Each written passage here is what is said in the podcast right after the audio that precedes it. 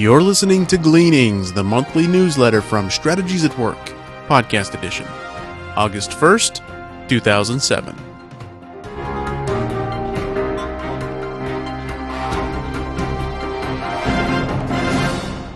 Upcoming events. Are you hungry to know your life purpose? Or do you know someone who is searching to find meaning and purpose in life? Would you like to learn a biblical approach? Then attend the Strategic Life Alignment Seminar. The next seminar will be held in Plano, Texas on Friday, August 17th, and in Seattle, Washington on Friday and Saturday, October 5th and 6th. Register today at strategieswork.com. The registration link is on the homepage. The next Executive Forum will be Friday, September 21st. The Executive Forum is a time of refreshment. In addition to great food and wonderful fellowship, Dr. Chester will share an inspiring story of how ordinary people made an extraordinary difference in the workplace because of their walk with God. Register to attend today at strategieswork.com. The product of the month is the SLA alumni event, Capability. This year's Strategic Life Alignment alumni event was an energizing experience for the attendees. The topic was capability, with specific focus on leadership styles, spiritual gifts, and human intelligences. In addition, the participants identified a biblical character most like themselves as a tool for further illumination regarding their life purpose. Here are some of the comments from the participants. This seminar was the best one I have attended. Great mix of lecture, exercises, and interaction. Great recap and reminder of SLA system. Excellent as usual.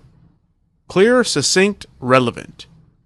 The atmosphere was friendly and open. I felt totally safe in all communications. The exercises were revealing. If you missed the alumni event, don't despair. The audio, notes, and exercises are available in downloadable format on the Strategies at Work website, strategieswork.com. Visit the products and select audio products, then select Strategic Life Alignment Alumni Event, topic, capability. And now Dr. Chester brings us a message titled The Secret of Life. Have you asked what is the secret of life? I asked my fitness trainer, who interacts with a wide variety of people, how he thought people might answer. He gave me an assortment of responses, such as happiness, fun, family, money, fame, influence, long life, and even a bottle of Guinness. The question, what is the secret of life, is too vexing for many people, so they dismiss it as an unsolvable conundrum. But there are at least three people who believe they have the answer. This trio is so confident that in their book they include a section titled The Secret of Life. What book would be so bold as to offer a non trivial answer to this question? Porras, Emery, and Thompson's Success Built to Last a sequel to the book Built to Last, which examined the keys to enduring organizational success. Continuing some of the same themes, Success Built to Last examines the factors that contribute to enduring personal success. The book is based on personal interviews with 200 people ranging in age from 40 to 95, each of whom has enjoyed personal success for at least two decades. Personal success is defined using typical metrics such as fortune, fame, and influence. In the course of presenting their findings, the authors stated that the secret of life is really quite simple. It is serving people by doing what you have a passion to do. Serving people is not a new concept. It is the foundation of good customer service, or as some say, customer care. The idea of serving people is captured in the term servant leaders, a buzzword that conjures up pictures of humble, selfless leaders. Jim Collins, in his book Good to Great, calls these leaders level 5 leaders. Such leaders put the interest of others ahead of their own, a truly challenging task, particularly in today's narcissistic environment. But according to the authors of Success Built to Last, your search for meaning and purpose in life can only lead to one answer serving others by doing what you have a passion to do.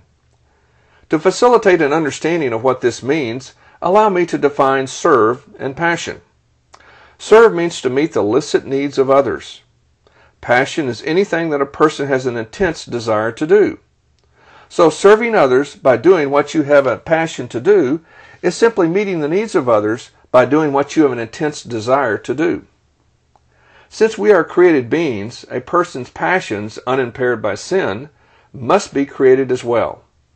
If God is both strategic and intentional about how he creates, then a person's passions are precisely what he or she needs to accomplish his or her divinely ordained purpose. It follows then that the greatest need of any created being is to discover the Creator and then to discover the Creator's reason for creating that person. This implies that at the most fundamental level, the secret of life is to serve others by using our divinely ordained passions to help others discover their divinely ordained life purposes. Applying this to family life means that the greatest way parents can serve their children is to help them discover their life purpose. Applying this to church life means that the greatest way church leaders can serve their church members is to help them discover their life purpose. Applying this to community life means that the greatest way that government officials can serve citizens is to help them discover their life purpose. Applying this to work life means that the greatest way that managers and business owners can serve their workers is to help them discover their life purpose. This may seem too ethereal. After all, if your passion is, for example, something like selling or accounting or computers or automobile repair, then how do these activities help others find their life purposes? Quite simply, if you're doing what God's created you to do, then you're modeling for others how to fulfill their life purposes. And modeling is a powerful tool for serving others. Hence, the secret of life is to serve others by helping each of them discover their life purpose. One of the greatest venues for this activity is the workplace. This makes work a holy calling. It means that whatever work you are passionate about, as long as it is licit, is important.